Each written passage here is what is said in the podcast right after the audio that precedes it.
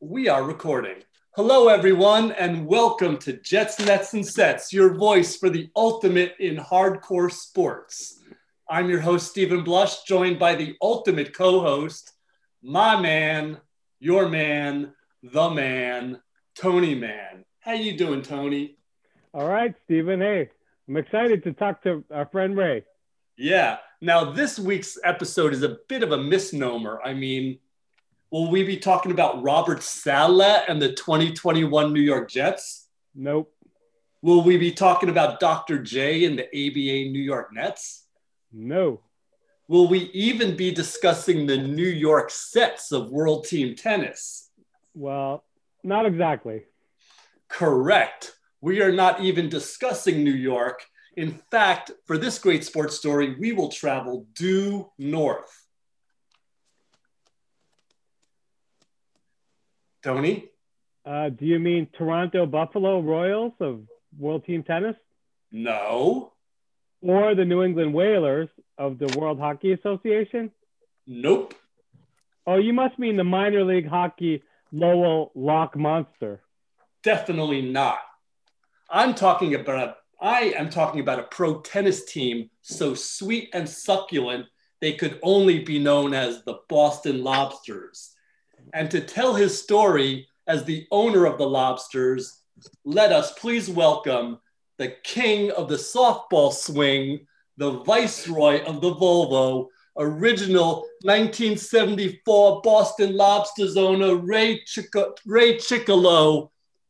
Welcome, Ray, to our podcast. Welcome, Hey Ray. guys, how you doing? Welcome. Nice to see you both.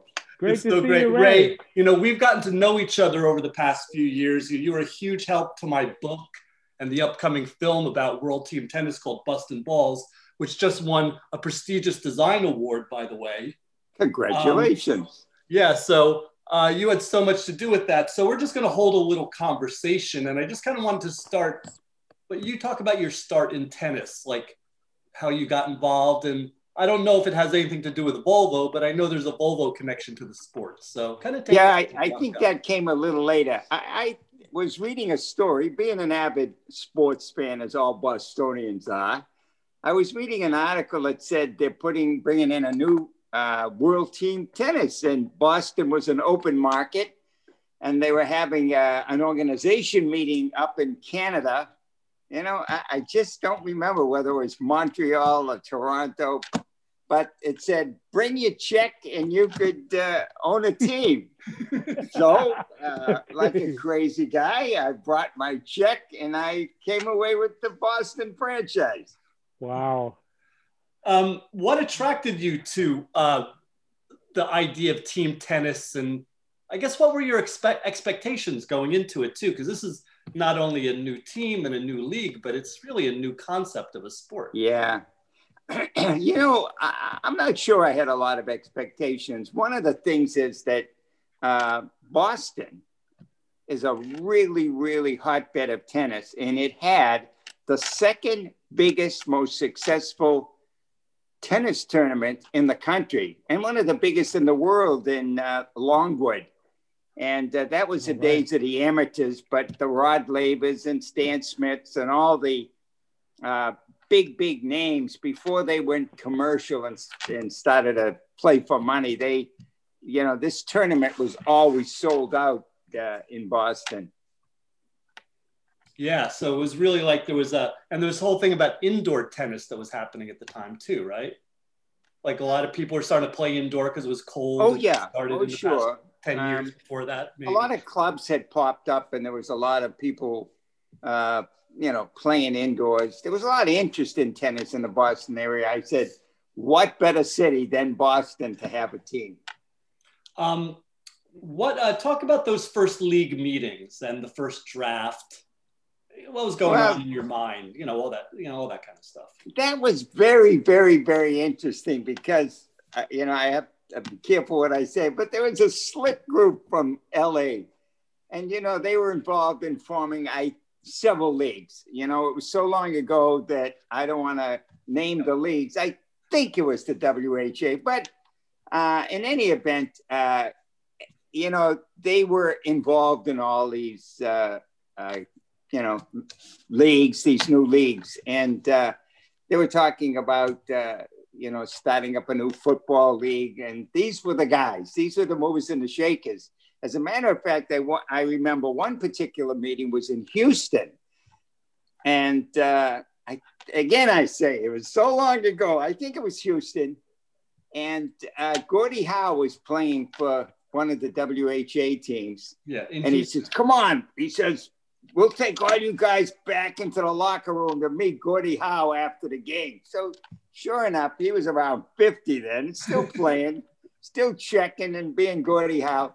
Amazing. And uh, I remember seeing this, and you know, they were they had to play another game right after this. They had to catch a bus, to, and they were throwing all this wet uniforms and skates and equipment in their their hockey bag, and they were trying to make it out of there. And I'm thinking, wow, this is not exactly uh, what a, a, hockey fan would think of when he thinks of one of these uh, locker rooms.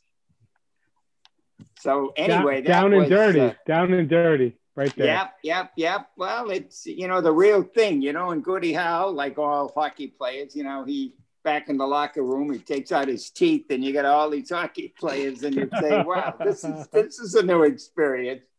In any event, uh, it was interesting meeting with all these guys, and uh, and they had formed a committee, and they had started signing players. So they already signed some players when we went to the initial uh, organizing meeting. Now, every other tennis organization in the world was boycotting World Team Tennis. So if you ever played for World Team Tennis, oh my God, you were a scourge. And, uh, you know, so uh, here I am right after I signed up, and I figured right away I'm going to have to sign some players. So I take uh, my wife and I, we fly to Wimbledon shortly thereafter, and we we start trying to talk to players. They wouldn't even talk to us. So, wow, uh, you know, they were told if they uh, played in team tennis, they would ban them from Davis Cup, and they would ban them.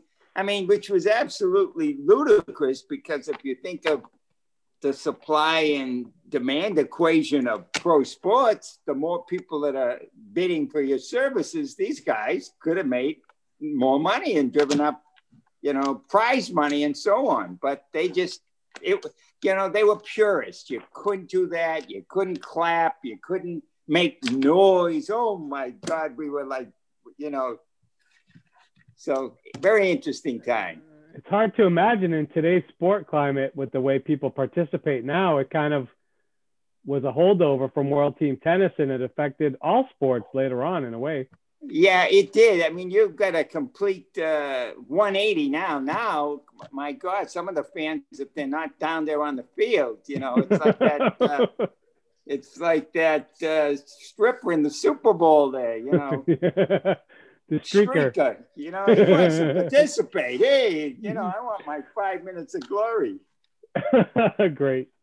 But it was really a um, like we'll get into it, but like early in the season, I mean, Jimmy Connors uh, and Evonne Goolagong, I mean, they got banned after winning the Australian. They couldn't, they weren't allowed to participate in the French and the Italians. If you yeah, yeah, they it took courage on their part they obviously saw something uh, that maybe you know this might have some merit you know so uh, you know gradually some of them started to sign but uh, you, know I, I think they the owners kind of made a mistake they started to acquiesce to uh, schedules uh, with the players and i think that was a mistake sure there's a bunch of problems and we'll talk about all those problems um, I want to talk about the naming of the team, like the first days of the organization of the operation, naming the team, choosing sure. a mascot. You have the office with all this red and black lobster stationery. You know, talk about yeah. the behind the scenes of this operation. Well, this this was really kind of amusing. Uh, you know, Bud Collins, who was the premier tennis writer in the world, he used to write for internationally, as you all know. And uh, legend, he's a legend. Yeah, he was he was remarkable, and uh, So he wrote a story that said local Volvo dealer buys, you know, the Boston franchise. So, uh, you know, uh, again, the, the details are a little sketchy, but uh, pretty soon uh, someone shows up at my Volvo dealership and he says, Hi. Uh, they said, someone here to see you. And they bring him in my office and uh, this kid, young kid shows up. He says, Hi, I'm John Korff. I go to Harvard and I want to run your team. And he was a ballsy kid. This kid had a lot of uh, moxie and uh, and he was very, very, very good. So uh, he was also a tennis player, came from a very wealthy family that, you know, country clubs and tennis and so on. So, um, needless to say, we hit it off and I hired him. And uh, so that's where it began.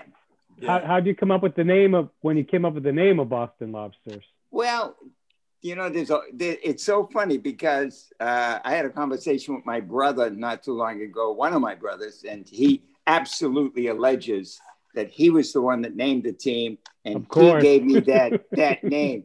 But uh, he what really were some wasn't. of the clunkers that didn't make it? Was there any clunkers you can Um, remember? Again, we it? had a gigantic. At the time, I remember I had a product called Renault, and, uh, and Le Car, this Renault Le Car. Renault Le Car. Oui, Yeah, yeah, yeah. oui, Le Car. So anyway, uh, uh, we decided to have a contest. In the meantime, Bud Collins had write, written a story, it seems to me. And in my conversations to, with Bud Collins, somehow that name came up. And Bud Collins, I'm almost sure, suggested that name in the paper. So then we have this contest, and we're going to give away a brand new car um, to who, whoever names the team, and we select the name. Well, we are between you and I, we knew what the name was going to be before. but you know, for publicity, we said, ah, we're going to have this big contest. So, but we had to make sure because I've been around the block a little bit, even though I was very, very young. I knew that if I had, you know, 10,000 people sending the name lobsters, I would have 10,000 lawsuits saying I named the team. So we had to have some sort of device that uh, we put the name, all the names in the hat, and we would draw one. So anyone that said uh, Boston Lobsters, and, and that was specified in the rules, whatever it was.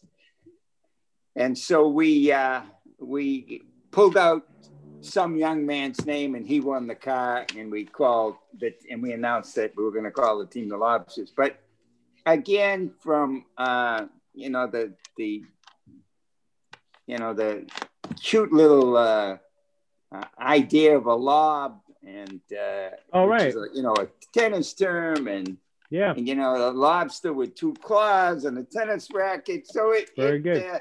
We then hired uh, john hired uh, some artists and got some renditions and and now he was big on uh, a lot of lobster gear equipment we had more equipment and t-shirts and tennis rackets i mean we bought more stuff than any of the franchise all of them put together so we really um, marketed it and saturated the area with lobster stuff and it fit regionally. It makes sense. Also, yeah yeah Obviously. it did obviously.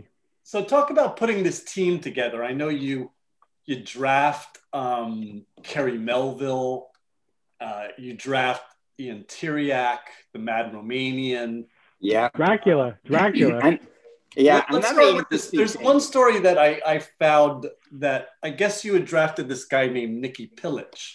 yeah very good player Yeah, Very good. but he was player. kind of like you, he wasn't great to deal with though, from what I what from what I hear. Uh, I I don't remember that. What Yeah. happened was, again, um, we drafted Nikki Pilic. We drafted Kerry Melville, who was in the top five in the world, and um, and Nikki Pilic, and all of a sudden, somehow, as we went along, more and more players started to show an interest in playing world team tennis. Somewhere, somehow, Roger Taylor uh, showed some interest, and his wife was a, a, a pro tennis player. So we signed Roger Taylor to be the number one in singles, you know, our number one male player, and um, and we traded Nikki Pilic to uh, New York, uh, New York team. Yeah. the uh, Mhm. sets. Sets, Just right. Nice guy. Uh, I don't remember anything. Okay, so, so talk about um, you know, Kerry Melville. You have a very colorful team because Kerry Melville ends up marrying Raz Reid, your, Yes, your other yes. players, and you have Well, this crazy. Yeah, we'll start with that part first. All right. Um, you know, I sympathize with um, you know all these pro sports teams because a lot of things the fans don't know, and and uh, you know you do the best you can. So I signed this guy Roger Taylor. He was in the top ten in the world. Big, big serve. He was going to be, you know, really a macho male player. He shows up with a bad arm. In the meantime, I signed Raz Reid, and I remember John and I driving to South Carolina, like in the middle of the night, trying to watch a uh, uh, an, an exhibition match of um, Raz Reid and somebody else. So we signed Raz Reid, and I give him the kind of contract that says, you know, for every number one start you get, you know, you're going to get this bonus. Um, everything's relative. I don't remember it was back then, but it was substantial because I already had my number one, and I'm thinking, oh, this kid will never play. But Taylor shows up with a sore arm. Now Raz Reid becomes my number one. So I'm not Wow. only paying Raz Reid, I have to pay Taylor, who didn't play much. So, uh, you know, that was uh, expensive. and then, as you point out, he and uh, Kerry Melville kind of hit it off and ended up getting married. And then we also signed a girl by the name of Trish Bostrom, who was a kind of a concert pianist and an interesting girl. And we signed uh, Janet Newbury. Now, Janet Newbury was going to be, um, you know, uh, play a big part in this. She was going to be our t- number two female player, and she shows up.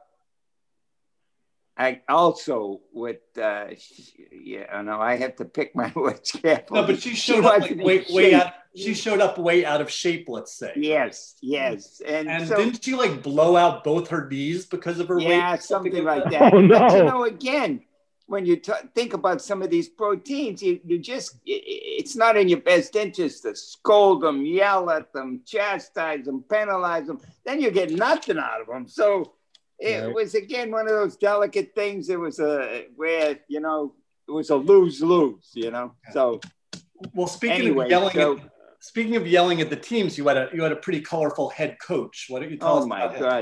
There wasn't any better than Ian Tiriac. You know, I, I would give anything. And as you know, since he left the tennis business, he's the most successful man in all of Romania. So he was creative, he was clever, he was smart, he was savvy.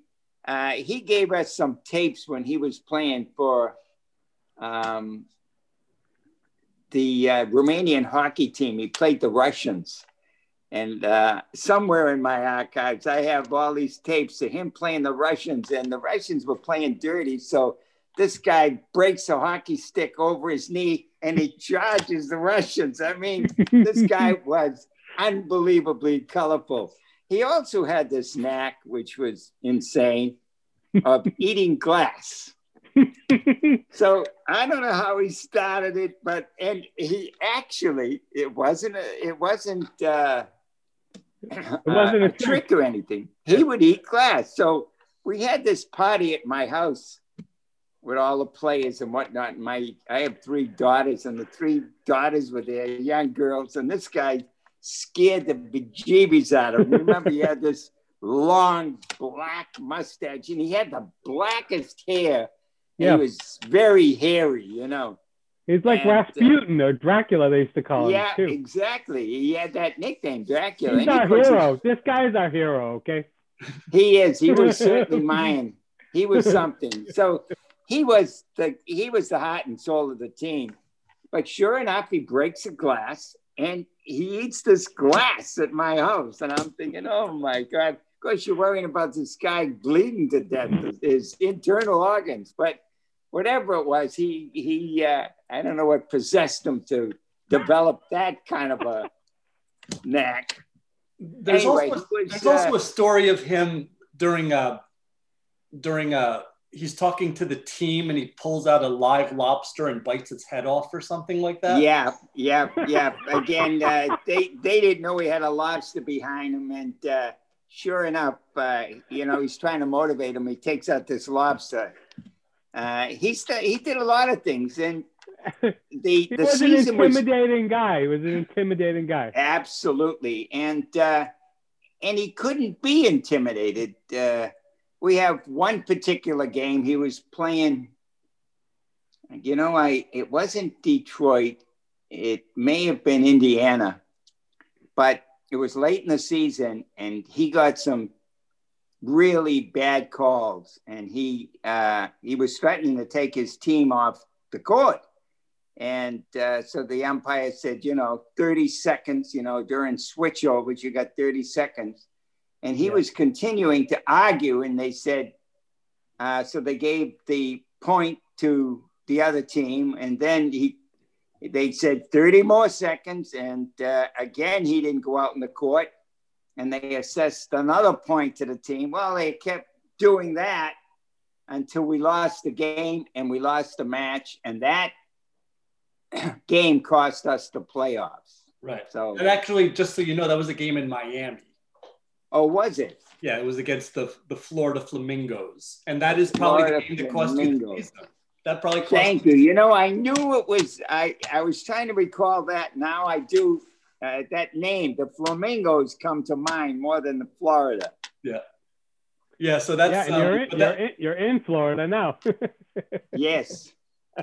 So that you know the other thing from the other thing for me was that there were a lot of big league teams that that own franchises like uh, you know Los Angeles and uh, and Jerry Buss. He was a terrific guy. I had a great friendship with Jerry, and uh, they wanted to, you know, keep their stadium occupied, to put mm-hmm. some revenue in for their stadiums that sat empty all summer.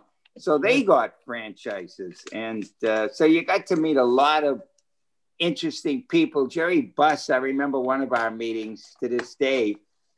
Um, he owned a small hotel in Palm Desert. Mm-hmm. And so one of our meetings was out there at Jerry Buss's uh, hotel. Yes. All right. So, here you are like a, a car dealer and now you're rubbing elbows with all the big shots. Absolutely. It was a hoot. Probably one of the more interesting phases of my life that's had some interesting phases. Uh, one of the things was that, you know, Bob Kraft was one of my first season ticket holders, and that's how Bob Kraft got involved with pro sports. Mm-hmm. And uh, was you know, his son was his son your ball boy?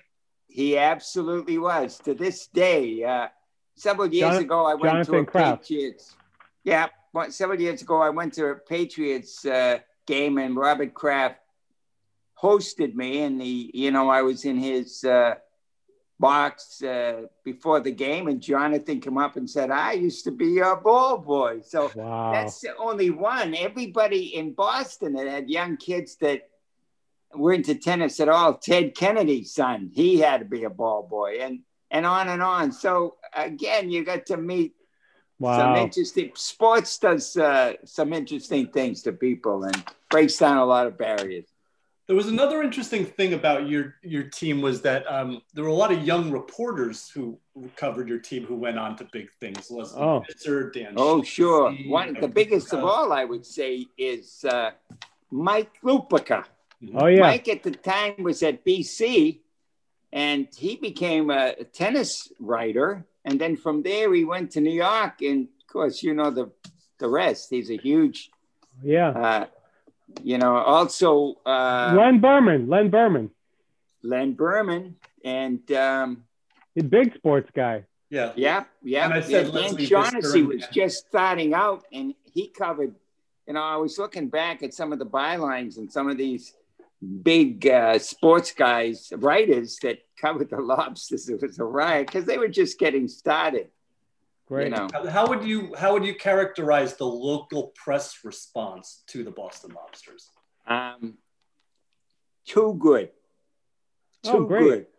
What I heard was that Red Auerbach was furious that the lobsters were getting more press than the Celtics. So Let's face it, he Uh, was just furious all the time anyway, okay? yeah, well, anyway, you know, that's a story that got back to me. One of the, one of the writers were telling me that. But what we did, and the Celtics were in their heyday at that time, and every Sunday they were on national TV. You had to have the Celtics, and uh, in May the Celtics were always in the playoffs, so you knew that was going to be a big game. So uh, one Sunday. Uh, we dressed up someone in a full lobster costume and during the playoffs, and it was on national television, we got this guy walking around in a lobster suit. And uh, for that, we got a scathing letter from the Celtics, which I cherish to this day. So uh, anyway, you know, they they weren't too happy about us uh, raining on their parade. Parade. And looking back, I certainly can understand they were right. well, this was a time for like a possibility for a new league to be a breakout. Like we didn't know at that time if World Team Tennis could have took over and become a mega thing, or or any of these leagues could have. It was like a new experimental time with these new leagues. People were excited, and some. It's before kind of the franchising and and, and all this type of stuff where where uh, players could just jump team to team. This is when players were on a team for their whole life. Like Carlos Yeah. he was on the Red Sox for his whole life. Sure. They didn't have this this thing where they could jump and get a bigger contract. So this is like a new opportunity, maybe a new sport would have take, taken over. So you luckily the lobsters got this great kind of uh, all kinds of coverage. Some of the teams didn't, like the flamingos didn't get great coverage. Yeah, Some that yeah. we know that didn't. Well, Like, look we're, at the we're covering them more than they got in the day. In Sure, but look at uh, to this day the Marlins. They they can't uh, their attendance and they they've struggled. They can't draw anything, and uh, Yeah. so it isn't only uh, tennis. It's uh, I suppose it's you know whatever the makeup of Miami is. Uh, Do you think it's to do with your enthusiasm and passion about it? Why everybody got behind it? But, I think were, so. You already in the com- community, and then they like want to check it out. sure, I think so. I I I uh, I was always big into PR, and John Korff was also. John Korff Oh, yeah. was, you know, he would do anything, and uh, so you know, he, I remember like he went to the uh, the uh, the health editor, and he would feed him a story about one of the guys on our team, what he does to stay healthy, and that would make a story. Then he would go to the food editor, and he would feed him a story about uh, you know Tiriac, uh, what his favorite recipe and what he likes to make at home, and then he went to the entertainment editor, and they did a story on Pat Bostrom being a concert pianist, and so uh, you know we were in the paper all the time. We found more angles and ways to uh, be in the paper. So, uh, and I think you know the sports writers, you know, they like to think they're attaching themselves to something that could be successful. You know. Yeah. Mhm.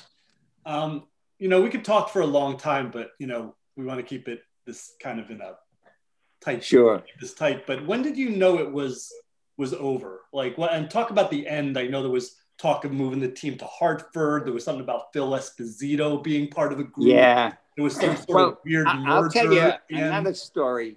Yeah. The first year, a lot of people offered to buy in, which I turned them down. And then um, Cosby, who was a tennis player, he wanted a part of the team. And I, I don't remember him willing to pay any money. He wanted to, you know, use his name and, uh, you know, just be a part of the team and help the team and promote the team. But none of that um, came to pass. And then after the season, some of the teams were fairly successful, some weren't. And the conversation was changing the format, changing the time frame, changing. I mean, everything had become so, um, you know, uh, different from what the original concept was. So it's year two or year three, they did everything totally different. And then they went back to the original format. By then, I think we had lost a lot of momentum. Sure. And, um, you know, we allowed players to come and go as they wanted. They could play only home games, which ticked off, uh, you know, I, th- I think Baltimore signed Jimmy Connors and he only had to play home games. Well, that's great but when you come to Boston without Jimmy Connors, now you got the fans thinking this is a hoax. And so I mm-hmm. started to lose a little bit of that enthusiasm. Uh, and it's really hard when you get you know, whatever it was, eight or 10 owners, uh, everybody pulling in a different direction. Mm-hmm. What was, um, uh, what are you proudest of in terms of, of this? Because, you know, I, I mean, I'm sure at one point it was kind of painful.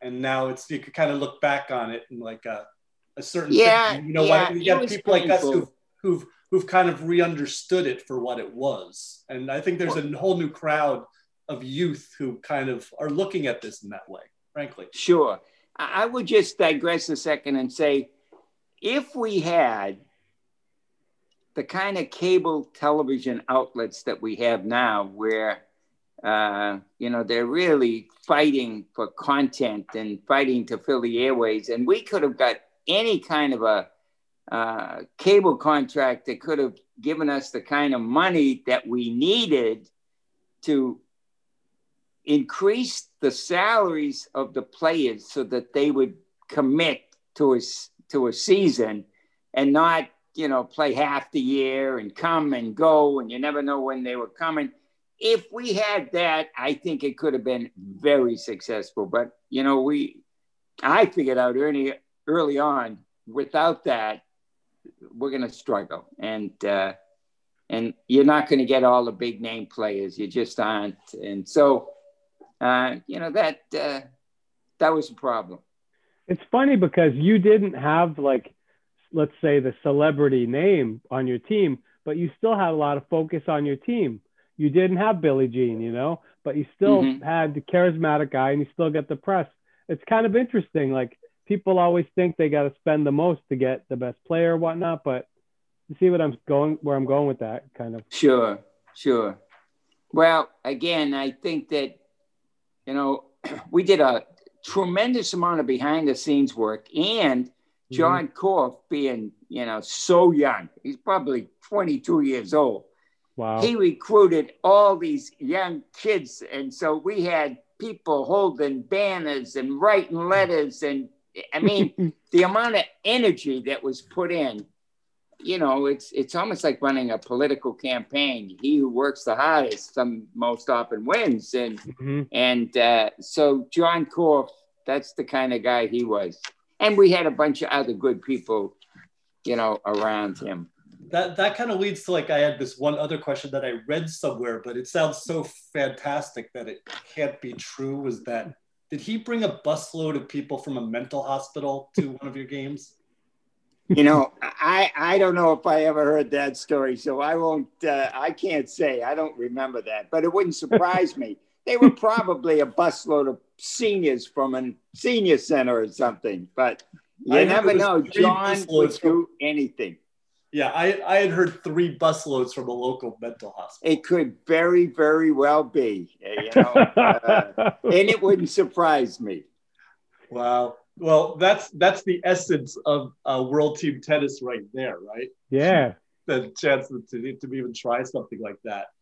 Um, Ray, um, you've really meant a lot to this project, and I really value everything you've done. And we've been talking about doing something at uh, the Boston Sports Museum when life goes back to normal. So I hope we could all, you know, work together on that. But, you know, you've had your, uh, I know you were uh, car dealer of the year in one of the local papers up there this past year. Mm-hmm. So your legacy still continues um, there, but your, your, your place in Boston sports history is undeniable. And I want to thank you for your time Uh, Well, Yeah. thank you both uh, Ray, you've very been much. a- this has been a pleasure, and I hope to let's stay in touch and uh, let's hope that uh, this is going to be very successful. Yeah, and uh, we want to tell everybody to uh, check out, read about Ray, the Boston Lobsters, and the other teams in Stephen's new book, Bustin' Balls. And uh, Ray's a legend, Ion Tiriac, all these people. When you read about them, you can't help but just be drawn into it. It was an amazing, it's an amazing story. It's fun. It was fun. Yeah. All right, guys. Thank, you so much, Ray. Thank you. All thank right. you. And thank you for everyone for joining us. Thank okay, you, Ray. stay safe. Bye bye now. Goodbye, everyone. Bye.